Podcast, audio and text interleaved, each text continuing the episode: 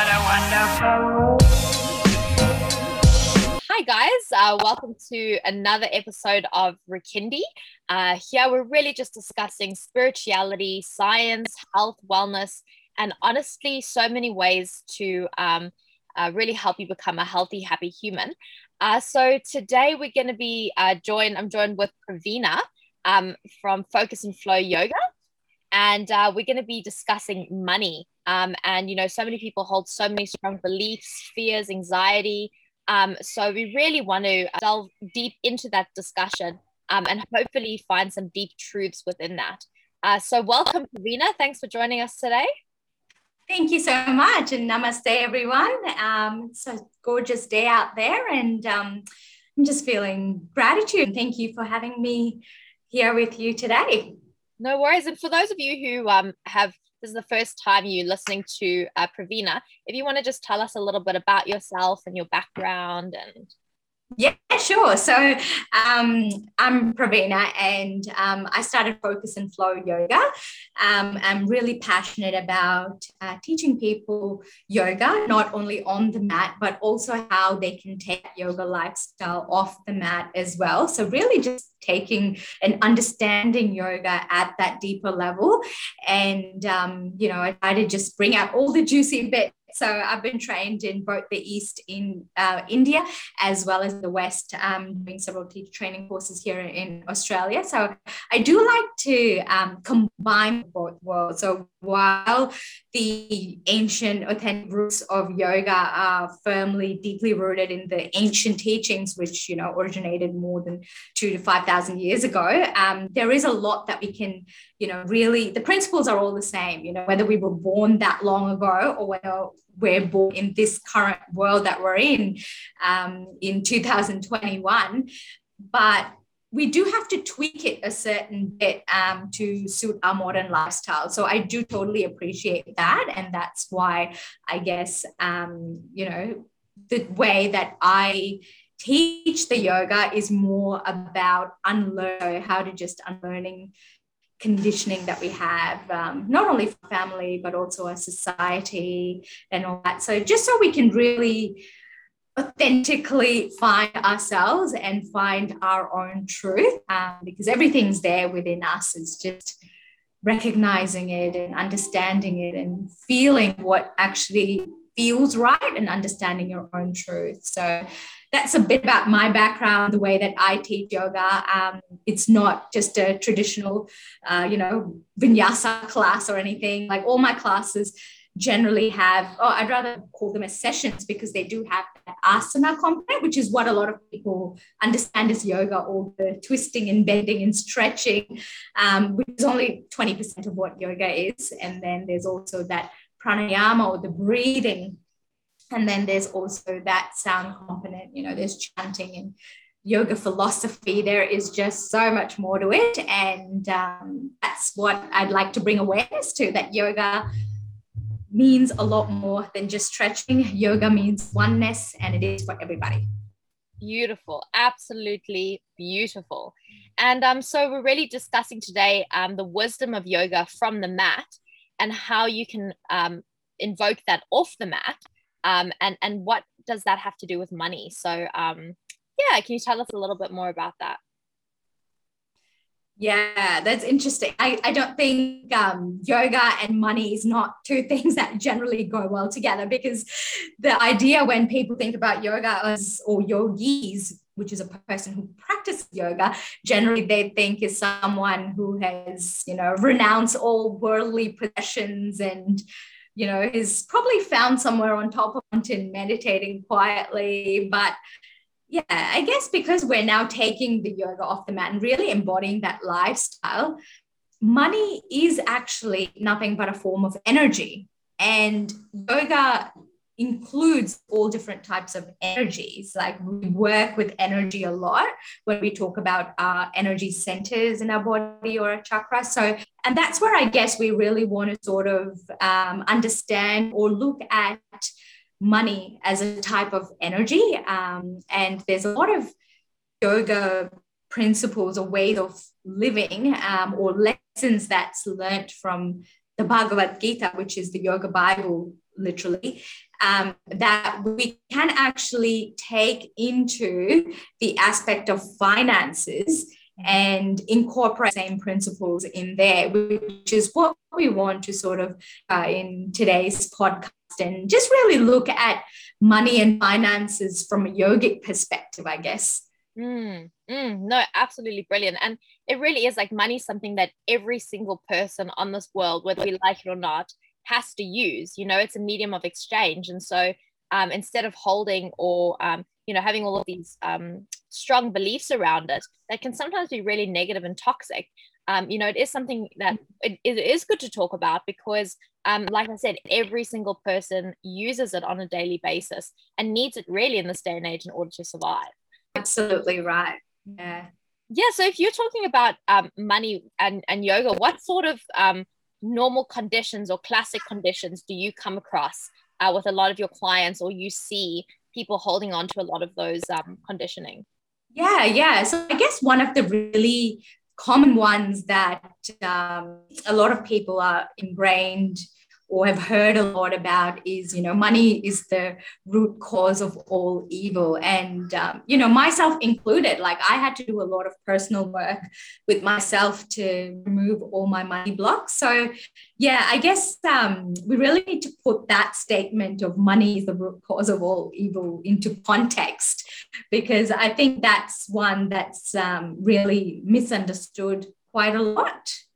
Mm. yeah yeah definitely definitely. And um no i, I can definitely say so um for myself as well as uh you know it's not necessarily uh, money in itself that's good or bad. You know it's it's a neutral um, entity that we use in order to exchange but it's more so what you're attaching to that money. You know if you're attaching your self-worth to that money and you cannot feel worthy without it then that's not a good thing. However if you are quite grounded within yourself you know and this is just something in order to um, enhance that you know enhance those philanthropic activities or um, you know enhance your own um, space so you can do more you know that's that's wonderful because you are already grounded and that becomes a bonus in order to um, you know express yourself yeah, I think you hit the nail on the head there, Alexa. It all depends on how we view money. So I guess, um, you know, there is the Lakshmi is the goddess of wealth. So in our Hindu tradition, which uh, we look at it as a form of energy when it comes to the yoga space. So this is the energy Lakshmi, which is the goddess. So she's usually this really beautiful female and decked in a lot of gold and she's sitting really peacefully on this beautiful lotus. And um, you can see the coins are just like flying out through the palms of her hand so that's the kind of image or um, idol that we worship as the goddess of wealth. But i guess from a yoga perspective when we look at that like money is something to be worshipped and respected. And you know that totally clashes with this other statement that um, i guess a lot of us in today's world hear that money is the root cause of all evil. But when you really look at it from um, how the whole thing originated like back in the days there was the barter system and then we sort of narrowed it down to money in the form of cash and now it's cryptocurrency.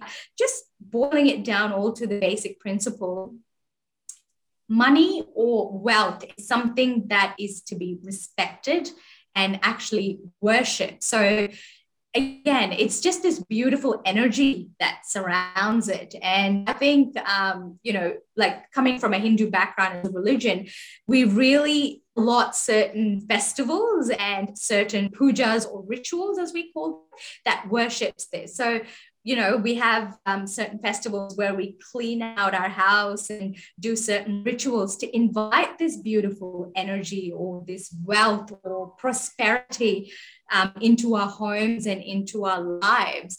And there's so much more that it can bring to enhance not only our lives, but also the lives of the people who really matter to us. So, our family and our friends. Because if you have a lot of wealth and you use it, to bring happiness and to support others, um, you know, from a philanthrop- not only a philanthropical perspective, but even just to be good and do good around you, it has a ripple effect and it just you know it goes on to not just beyond your inner circle but then it spreads out to the world because when you're doing good you feel good about yourself and it just spreads on and on. And that's what i mean by money is a form of energy. And it's not only um, like you know like as I mentioned the goddess Lakshmi, which is what we worship. And I feel like I totally embody that because my family name has the word Lakshmi as well. So I could go on talking for hours and hours about concept. But even if you look at the Japanese, um, they've got this concept of arigato money that I learned from Ken Honda. So how a lot of us um, have this sort of misconception that oh i'm not going to go check my mail. It's probably another bill in the mail that i have to pay. And you just have this kind of resistance and that negative energy that you're holding on to because you think oh i've got to pay bills and then you just feel that energy drain up from you. Whereas when you talk about this concept of arigato money um, which is a japanese concept what they say again it all it's all the yoga concept of gratitude. So it's not only when money comes into your hand that you receive it with that feeling of gratitude in your heart. And when you notice when Japanese receive the money, they always have that little head bow as a mark of respect, that they're respecting that money and, you know, really feeling that gratitude when they receive it. That's one level, but they go one up on that as well. So even when you're giving money away, you'd notice that some of the people who follow this arigato principle, they actually just close their eyes for a moment as they're handing over the money. Even just walk to a cafe and notice a Japanese person handing their money over. You'll notice them close your eyes if they follow this principle. So, and that's a thing, feeling gratitude for being in a position to be able to buy that coffee, whatever it is that you're buying at the cafe, or be having that gratitude to be able to afford to pay all the bills like that you need to feel the gratitude for that as well and that thing it goes both ways when money's coming in as well as going out mm-hmm. and when you're in that natural state of flow of just feeling that gratitude find that money just effortlessly flows in. I can just talk about that from my personal experience as well. Um, I'm sure a lot of other people would have felt it as well. So yeah, that's what it's just again, money is just a form of energy. Oh yeah, that is absolutely so beautiful, and I, I love. Um, I really love how you have um, shown the way to enhance that feeling of gratitude through money um, because there are a lot of people out there who have insane amounts of money but yet because they are not grounded in themselves or grounded in that gratitude you know it, it's completely being destroyed where um, they don't respect it um, and and they are really depressed and unhappy within themselves. And so money becomes um, you know maybe even it just it's nothingness. Um, and and so they are so depressed. Nothing the more money they have won't actually change that level of, of happiness or that level of connection. Um, you know, so I really, really loved how you were saying, um, you know, feeling that gratitude within yourself and then using money as a tool to enhance that feeling of gratitude, you know, being grateful when you receive it. It's such a beautiful, uh, a beautiful way to think and a beautiful way to, um, uh, to, to change your conditioning around money to that of enhancing your general well-being and not, um, not being disconnected from it. Yeah, yeah, absolutely. That's right. And that thing, like um, with all these basic principles of just being present, having that mindfulness, and when you incorporate all these practices um, in your daily life, then it just gives you a whole different perspective. It's just about creating that awareness. Mm, mm, totally, totally, totally. Um, and so you were saying in your classes, um, you usually start off a practice or during your practice, you set an intention for your practice. Um, and then from that intention, you know, you you follow through throughout the practice. How does that relate to um, to money and, and and once again doing that concept of what you're learning on the mat, you are then taking when you're going off the mat? Absolutely. That's a beautiful question, Alexa. Yeah. So I guess the first when you walk into you roll into a yoga class, you roll at the mat, you're sitting down on the mat, and the first thing you do is set intention. So basically, why are you here today? What brings you on the mat?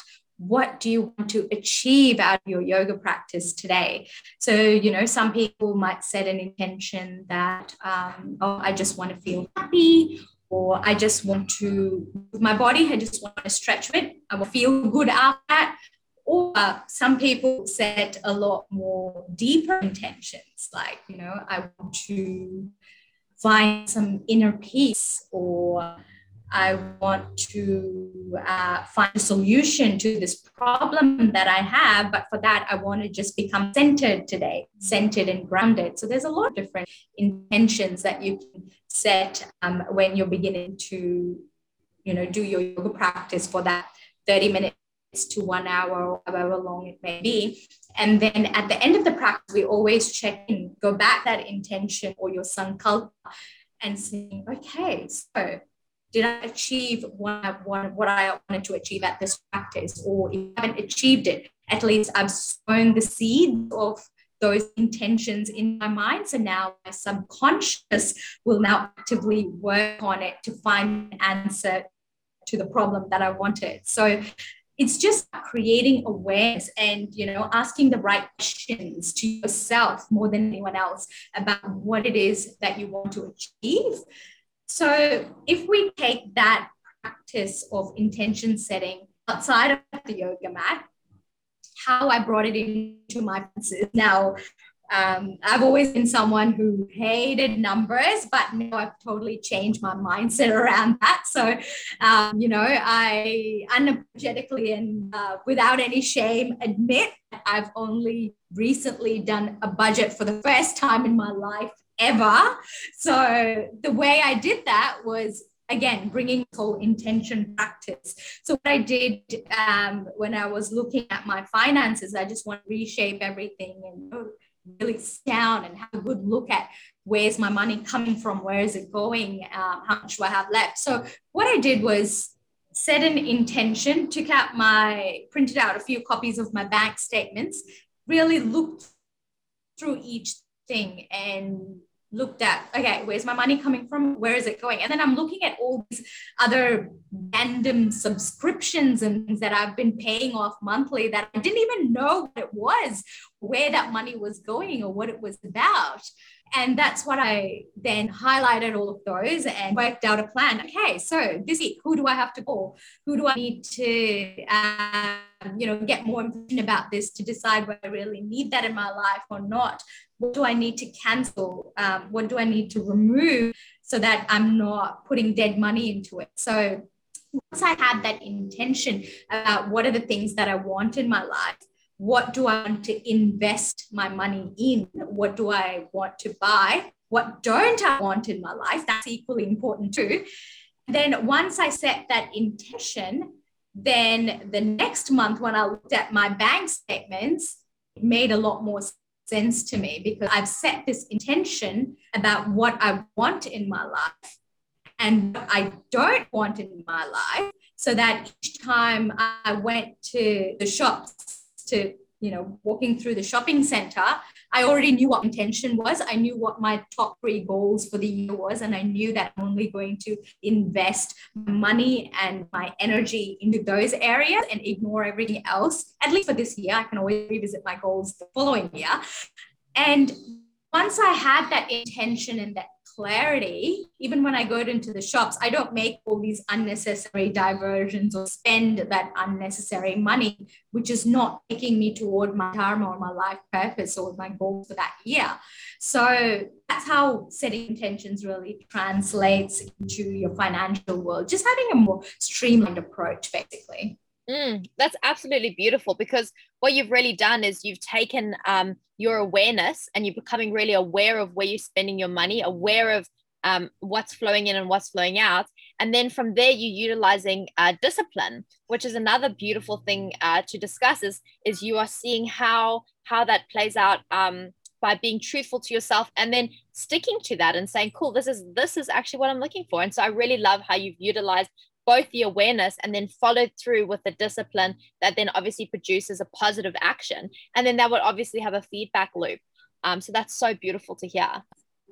Absolutely. And discipline is one of the other big ones. So, you know, if you really want to get the benefit out of yoga, we all know it's a yoga practice. It's something that you do repeatedly. You're not going to get all the benefits from one class. So, you know, every once a week or twice a week or once a fortnight, you set the intention. Okay, it's a discipline, it's a practice. You know, once you roll out the yoga mat, that that's the time that you're allocated for yourself. So that next 45 minutes is just for yourself, where you're going to let go of all these other thoughts and be fully present and just be and you know, move closer towards your intentions.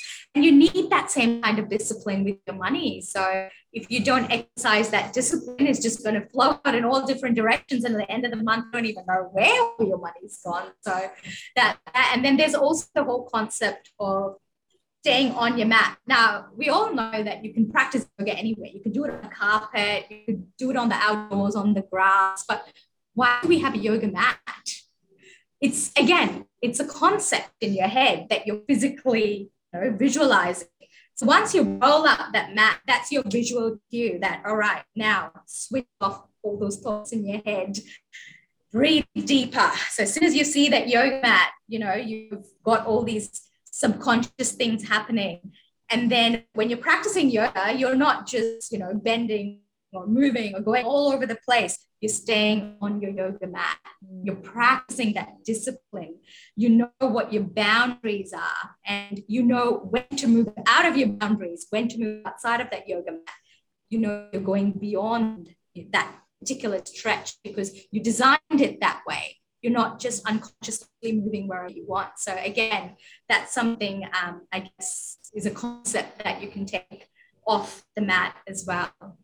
Oh, that is having that real discipline. That is absolutely, absolutely beautiful because um, that really dives so much into the psychology of, of a habit, really, because each habit has a cyclical motion where you will have a cue and then you'll have a conditioned response um, which would then invoke your action. And so it's so beautiful how you're saying that because exactly like you said, rolling out the mat, it has that conditioned um, response. That's the cue to relax. Beautiful, absolutely beautiful. I really, really do love that. And it's you can really see how you can utilize that in every every area of your life. As saying, you know, let's say for instance, um, a lot of people will online shop.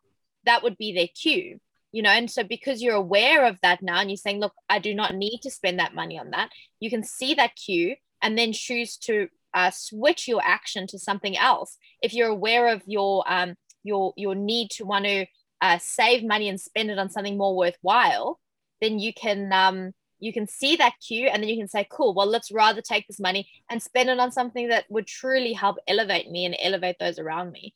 Um, so i can definitely see how that's such a really cool process uh, for people to use to start to switch their um their uh, actions around money and and find ways to enhance it instead of um you know really being drained and and drain it from you absolutely yeah and there's another big aspect um, again coming from the yoga principles is your breathing we're all just breathing, but are we doing it unconsciously or consciously? That's the question. So you know, when you do bring yourself onto the mat, there's always the breathing component that happens with it. And um, there's lots of regulate um, or unregulated breathing that you can do. So when you bring your awareness to it, a particular example that um, I'd like to share today is what's called as a so hum breathing. Yep. So it's a really, really simple um, concept. So it's actually a deep concept, but it's a very simple technique. Um, and I use this technique um, both with kids and adults. So, so hum is a Sanskrit word and it translates into I am that. So, what basically what it is is just really simple technique where there's two syllables in the word. So there's so and there's the hum. So what I teach um, my yogis is when I say so, you breathe in. So so. And when you say hum, you're just exhaling. So hum and just relax. Mm.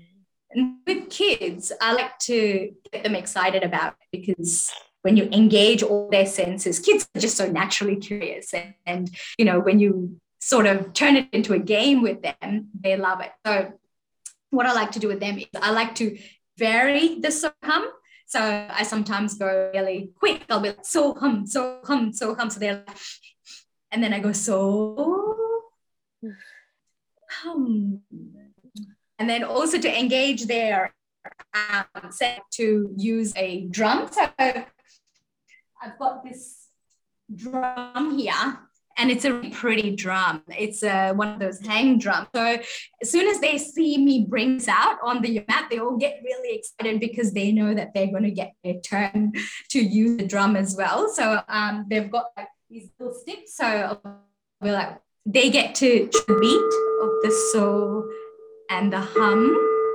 and it's just got this really nice sound vibration to it, which is a sound bar so that engages their ears, that engages their eyes because it's such a fine and um, even their tactile sense because they're holding to this and also the smell because what I have to do is put some essential oils on the tip of that. So when they're breathing in, they get this little whiff of air, this beautiful smell of mandarin or whatever, patchouli or whatever it may be. And that encourages them to just breathe deeper because it engages their curiosity and it's like, oh, that smell, I, I, like it. And yeah, it's just about engaging their senses. And you can do the same thing with adults as well. And you're just going for a longer time. And when you're actually conscious, it just brings their attention to their breathing when they're doing it in this regulated manner.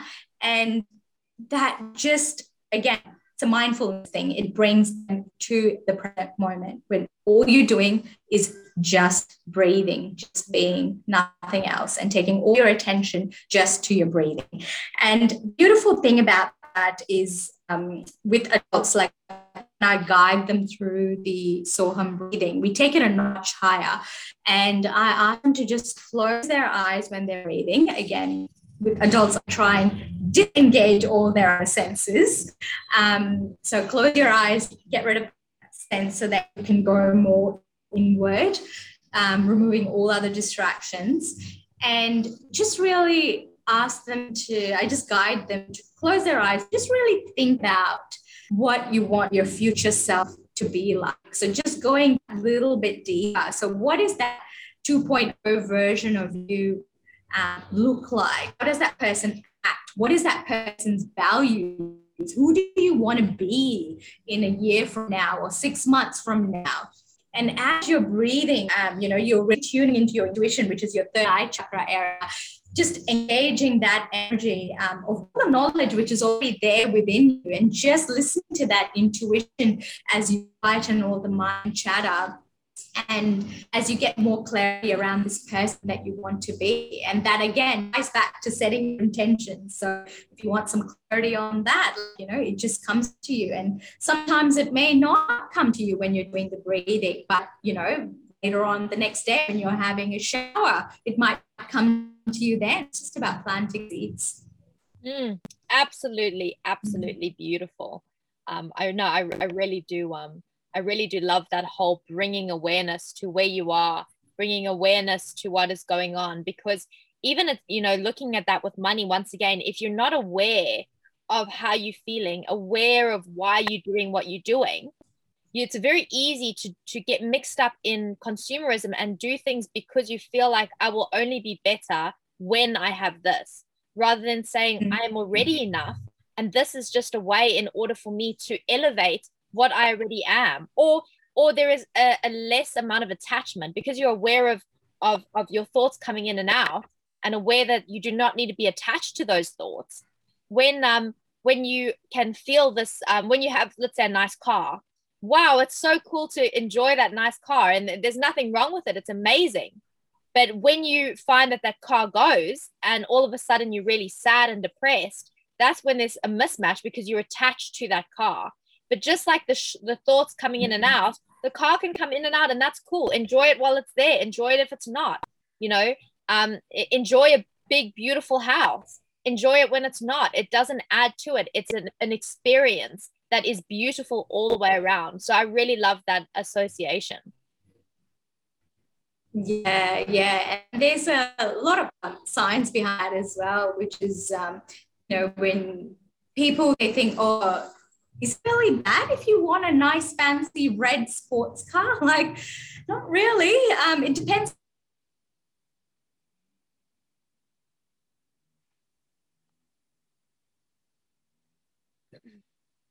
oh, we just got this. rating system is going to, you know, make you notice every single red sports car on the road. And basically, that's all that you can see because your RAS, reticular activating system, is tuned in, and that's all you're seeing. And you feel this emptiness within you until you actually get that red sports car. As, as you pointed out, when you're detached and you know when there's something that you want you have the power within yourself to manifest and ask the universe to bring that into your life, invite that into your life. But the key there is without being attached to it. So the key principle is detachment. So put your desires into the universe and let it come to you without being obsessed about it. Exactly. Absolutely. Absolutely beautiful. And, um, you know, also on that note as well, um, bringing, I suppose, some of the po- positive elements of money and the benefit of what it can sometimes give you is if you're feeling, um, let's say, for instance, you've come out of a, a horrible relationship and or marriage and um, you know you you don't have any financial stability um, that sense of financial well-being can provide you with independence. You know it can provide you um, with compassion by giving giving it to somebody else um, and uh, it's definitely uh, how you choose to utilize it how you choose to be around that. But even saying you know if it's independence that you want cultivate that sense of i am independent and do actions mm-hmm. that invoke that sense of confidence and independence. And therefore, money will come because of the actions that you're doing, along with other things that may also invoke that sense of confidence and, and action. You know, it may not always just be money, it could be mm-hmm. multiple facets of things that you are then invoking because that is the intention that you are projecting or embodying. Absolutely. And that's why they say, like, you shouldn't feel like when you're doing something you're truly passionate about you feel, you don't feel like you're working or you don't you you actually feel energized at the end of the day rather than exhausted after coming home. So that's what when you're linked to your dharma and when you're living your true life's purpose um, again money is the form of energy that flows in. So that's absolutely right. And um, and that's why money is uh, you know important. It's you know it's not if you do it if you have selfish um, you know needs or if you use money for selfish purposes yes then that thing of you know, money's root cause all evil that rich people are bad and all misconceptions come into play.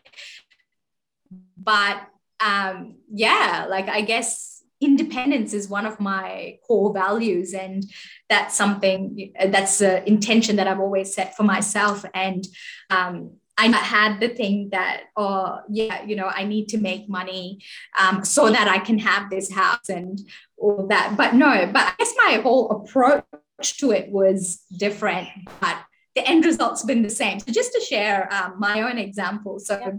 I had I guess when I bought my first home, um, I've never done, I've never been much of a number cruncher, which has changed in recent times because that's part of my job anyway. But it was more my intuition that when I saw the plot, I just knew, I just knew this is where my home is going to be built. Like when I went and stood at the plot, there was just this feeling there. I can't really explain. There's some things that you just know. And, um, you know, there were certain circumstances that came to the position where I, you know, I, I, I made it happen. I made my dream happen, bought the house, and these circumstances changed. And it came to a point where I it came to a point where it was like, okay, I'm going to lose the house now. What next? And um, but deep in my heart, I knew that no, this is my home.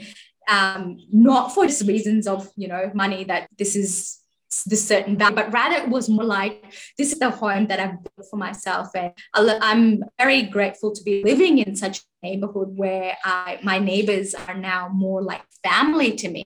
And the, just the thought of having to move away from this place, you know, bring a lot of fear and resentment and um, all kinds of negative feeling in me. And I guess where I was coming from, where I thought, no, I do not want to lose my home. And as well as the fact that I had converted my garage um, into a yoga studio. So that was like the space that I had created, not only to create magic in my own life, but to people create magic in their own lives through yoga and just having this safe, sacred space for them to come and practice yoga with me. So these were the things that really invoked a lot of fear in me at that time where, you know, oh my gosh, I'm going to lose my home. But you know, if I was just using my mind and just crunching numbers, I would have given up a long time ago. Straight away, I would have thought, oh, it's not going to work. I better start looking for rental property. But I'm always someone who's always leading from heart. So I went deep into my gut and my heart and you know, I just meditated on not even the figure, not even the amount, but just the fact that I just knew and accepted the fact that this was my home. And no matter what circumstances, I'm not moving away from here. So I already believed that this was going to be my home for the next few years just because of all the beautiful neighbors and my yoga space that I'd created for myself and the stability that I'm able to provide for my son because his school is nearby my home. You know, my day job is less than 10 uh, minutes away and all of that. And once I really accepted that and decided and already put it out into the universe that I know this is my home and everything, all my actions were all based on, oh, this is my home. And, you know, I still went around and maintained my gardens with love and things like that.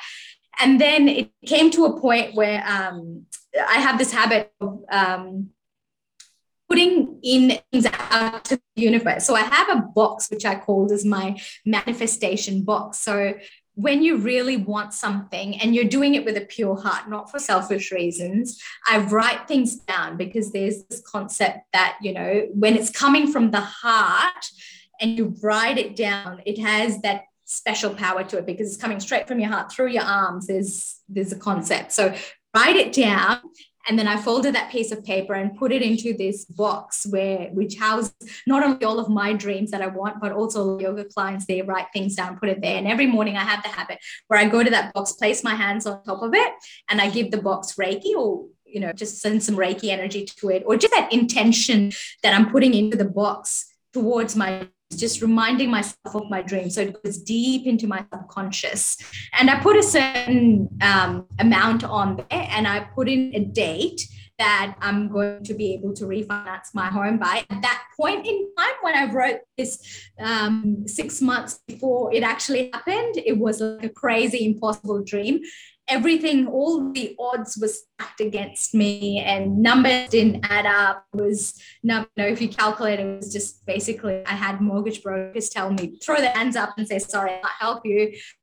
And six months down the track, I did not lose faith a single day. And things just changed. Like you know, one of the blessings in disguise of COVID is that the house prices went up and that increased my borrowing capacity. And somehow, in mysterious ways that I cannot explain to this day, the right people came into my life. The right, certain people told me the right things that I needed to hear at the right time. And things just happened. And I, until today, I see it as a miracle that I was able to refinance my, my home and within that time frame and given the circumstances that I was in and all the obstacles that I had to jump through. So manifestation is a really powerful thing. Wow, that is so profound. And I'm just, I'm so in awe and so happy that, you know, you've got to keep your home and um, what an absolutely beautiful um, unfolding of events that you have experienced. Mm. Absolutely beautiful, really.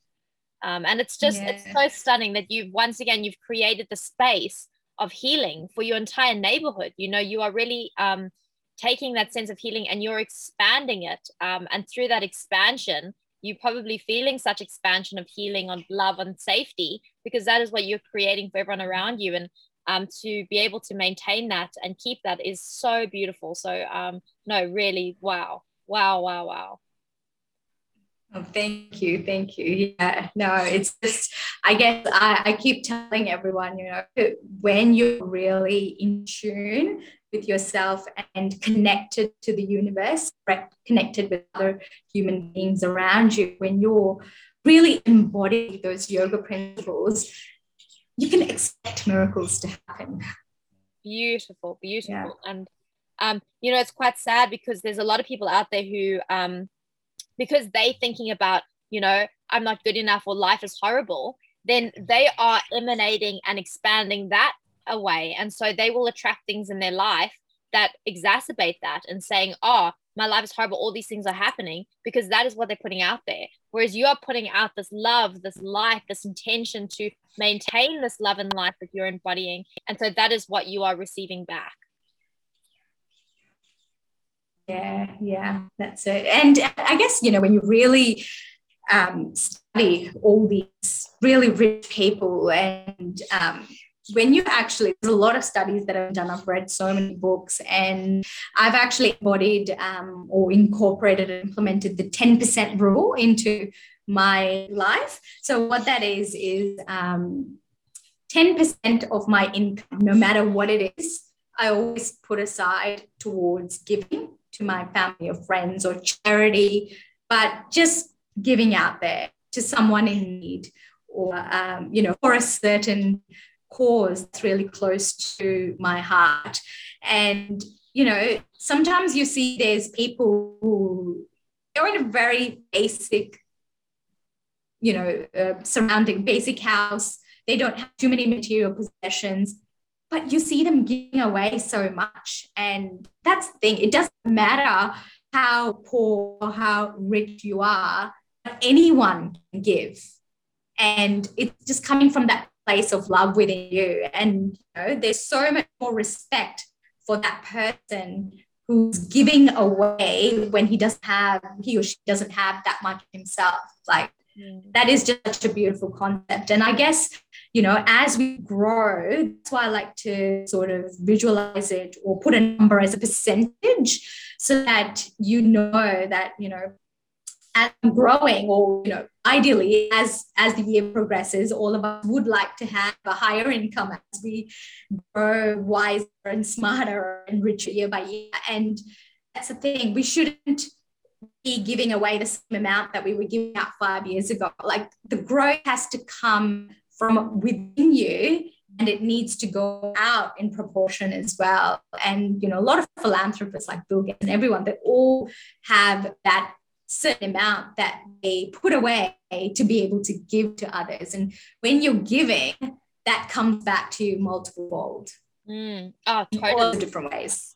Totally. And mm. even even if it's just the basic feeling of how how nice you feel when you give somebody something, you know, that feeling is so beautiful. And so even if it's purely for um, doing it so that you can feel that way while you're doing it, you know, that's such a a beautiful way to live and um, you know trying to embody that feeling in so many different areas on how you interact with other people like you said how you give um, how you teach yoga um, you know and you know that you're changing those people's lives. I mean that's such a profound thing um, to to do. And um, you know that goes into almost the the different blocks that you have is um, when you're in that healing space you know feels like you're releasing any blockages that you have.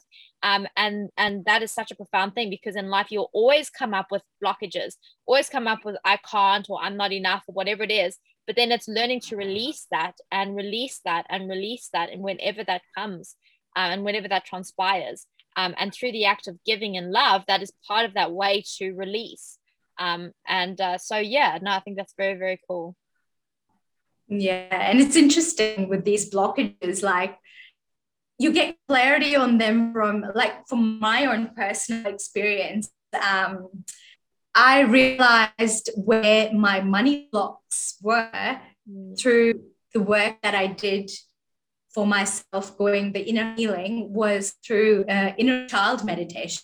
Now, this didn't happen on the first time. but This was a regular practice that I did for myself. We did some inner child uh, meditation here, going back to, you know, understanding where certain concepts or ideas that you believe in come from who did it come from? And um, I'll share one really interesting insight that I got from when I did one of my own inner child um, meditation healings was um, all of a sudden, random, I don't know, this little flash of memory just came in my mental screen over time when I was probably, um, I don't know, I was probably in my grade four yeah, I think I was grade four, grade five. And I remember just in the shops and, um, you know, my parents have always brought up as a princess and to some extent a spoiled brat. But um, at that time, like I never had a feeling of void. So my dad, my mom, they used to buy me, um, you know, we were uh, we were very we had what we needed um, we had enough to give to others. Um, and i think you know, in childhood you have this certain um, idea where you're always testing your boundaries. Mm-hmm. So I remember we were just in the shop and my mom was buying some jewelry. And then I saw this really beautiful diamond earrings. And I was like to my dad, I was like, oh, I want that diamond earring. And then I remember in that little flash that came to me, I remember my dad said, oh, no, we can't afford that. We can't afford diamonds. And, you know, that was just a very simple statement that were made in that context at that time because we were not there shopping for diamond earrings and my dad didn't want to just pull his credit card for a diamond earring for me at that time because we had no intention of buying it at that time. But i think really sunk into my psyche. Mm. and it was like oh okay i can't afford diamonds. And then later on in my adult life i was like where did that come from? And I realized that I never went out and bought a diamond for myself. And then as soon as that inner child healing came to me, I was like, well, I can, I have the power to buy myself a diamond. And I don't need to wait for everyone to buy me a diamond. But it's just these little things that was that really innocent um, comment that was made by my dad at that time, which made me feel like, oh, I can't afford certain things. But now that I've removed that blockage and healed myself from it, I know that I can afford whatever I want. But there intention behind I'm not doing it just to satisfy my ego. It's more like, do I really want it?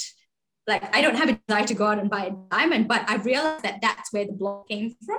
I thought about certain things that I can afford or can't afford. And at the same time, there's this other beautiful insight that really came to me. Um, again, this was when I was in grade four, um, which is the same age as my son is right now, um, coincidentally, nine years. I think that's where a lot of my blockages came from around that age time. Um, so I remember back then I was living in the Caribbean. So I was studying in the International School of Curacao. Back then, stamp collection was thing. So this is about when I grew up in the 90s. Kids these days probably don't even care about stamps because we don't post things very much anymore. But um, stamp collection from different countries back then was uh, pretty big in my time in my circle of friends. So I remember um, I came home one day and um, I told my dad, I'm like, I was really sad. And he's like, what's wrong? And I was like, oh, I don't, my stamp collection sucks. These other kids at school, they've got so many stamps, and you know, we don't get enough mail from Poland or Russia. And um, and then I remember that same evening, my dad took me to the shop and he bought me this most incredible collection which had more than 10,000 different stamps from all different countries. And you know he had the power to do that because he could afford it and he knew what a difference it would make in my life and he knew how much i really wanted this. So he supported me getting that and overnight i ended up having the best stamp collection in school by the next day. And, you know, that was not for to satisfy my ego, but this was just something that I was really passionate about. And then I realized that power of money could give me this power of, you know, being able to help others. So when I went to uh, school the next day, we had this thing where we exchanged. So every recess, this is what happened. Everyone would bring out their stamp collection. We'd exchange stamps to build up our own collection so that, you know, we built up to other countries that we didn't have. And here I was feeling like I was top of the world because I was able to share my collection with others. And, you know, it's not, uh, okay, I give one stamp, you give one stamp back. No, I had different levels. For my really close friends, I would give them 10 of my stamps for one of their stamps. And it made me so good to have that power to be able to do that. Mm. And again, that's where money comes from. It's how you use it. How do you use the energy of money to pass it back on in different ways to empower others and, you know, or to get independence for yourself? Beautiful, beautiful. And being aware, like you're saying in the beginning, really being aware of those blockages that you hold um, on different associations and saying, well, why do I hold that blockage? Do I need to hold that blockage? What do I need to release um, in order to let whatever my higher self or whatever, um, you know, if I could live in the supreme self, what would that look like? And what blockages do I hold that I need to release in order to embody that ideal self? Um, and mm-hmm. and if you are have any blockages or have any thoughts what attachments do I hold around those thoughts? Why do I hold those attachments? Do I need those attachments? And really just uh, being grateful for whatever flows in and whatever flows out. Um, I absolutely love that. Yeah. What a very cool analogy with the stamp collections uh, that you shared. Thank you. Thank you. Yeah, it's amazing what kind of insights come to you when you just sit down, close your eyes, and meditate. And yeah, you just get all these little flashes and um, yeah and you never know it might just change. Just you have that clarity you really get into knowing what you need to focus on and that just brings about that flow state into your life and that's how you know you go use the same principle you know taking it off the yoga mat into my life. So particularly in today's into finance how we can use yoga principles there. But um yeah you know having said all this, money is not something that we can take with us beyond this life when we die. No one can take money into, you know, I believe in the concept of reincarnation. You know, your souls have originated from supreme source, is this higher power, not be reborn again. But what the biggest asset that anyone can have or build in this lifetime that you can actually take with you to another lifetime if you were born again, the good karma. And finances or having money can actually help you to build your good karma. There's lots of ways to build good karma by doing good things for others, where you're not expecting any money in return. That is actually a form of yoga called karma yoga, where it's selfless devotion and service without expecting anything back in return. And I, I would highly encourage everyone to do that because that builds up good karma. Whereas at the same time, if you're able to bring in this energy of money into life, your ability to give back to the world can dramatically and exponentially increase, which is where I'd like to focus on with this whole concept of why money is important, because your ability to give back to the world can dramatically improve. You know, whatever causes it is that's close to your heart or making that little difference in the world or you know even just cleaning up your own carbon footprint making the world a better place for our children and their children it's all integrated and you know the more good you do like research takes money you need money to do research to cure cancer or to come up with a more biodegradable version of a certain product. You need money for all of those things. And when you redirect the, which is again a form of energy, all these beautiful causes to all these things that need energy put into them to be able to make the world a better place. Mm. That's how you build up your good karma. And your good karma is definitely something that you can carry on with you, engrave into your next next life if you are able. Yep. Oh, absolutely. Perfect. Well, well said, well articulated. Wonderful. And with with all of that, and for people who are listening who want to take some things on with them, um, you know, at home and start to actually um, actualize all the things that we've spoken about today, what would that look like? Are there any specific things that people can do uh, to help clear, you know, any blockages that they hold, or um, ways to to help um, with that association of money? Absolutely. So there's really simple steps that you can actually start today. Um, you don't have to wait. Number one, create a discipline. So make sure you set aside a certain amount of time, whether it's for your yoga practice or whether it's to look at your finances, whether that be once a week or just a certain amount of time, whatever it is that fits in your current schedule. Don't say, oh, I'll wait until I can do it once a week. No, start with 30 minutes. Maybe it might be 30 minutes a fortnight and build it up to 30 minutes a week. So start wherever you are with current circumstances, commit to yourself, um, have an accountability partner you know talk about it to other people who can hold you accountable. That's really powerful as well. But unless it's really coming from within you you need to set up that discipline for yourself. So number one is discipline.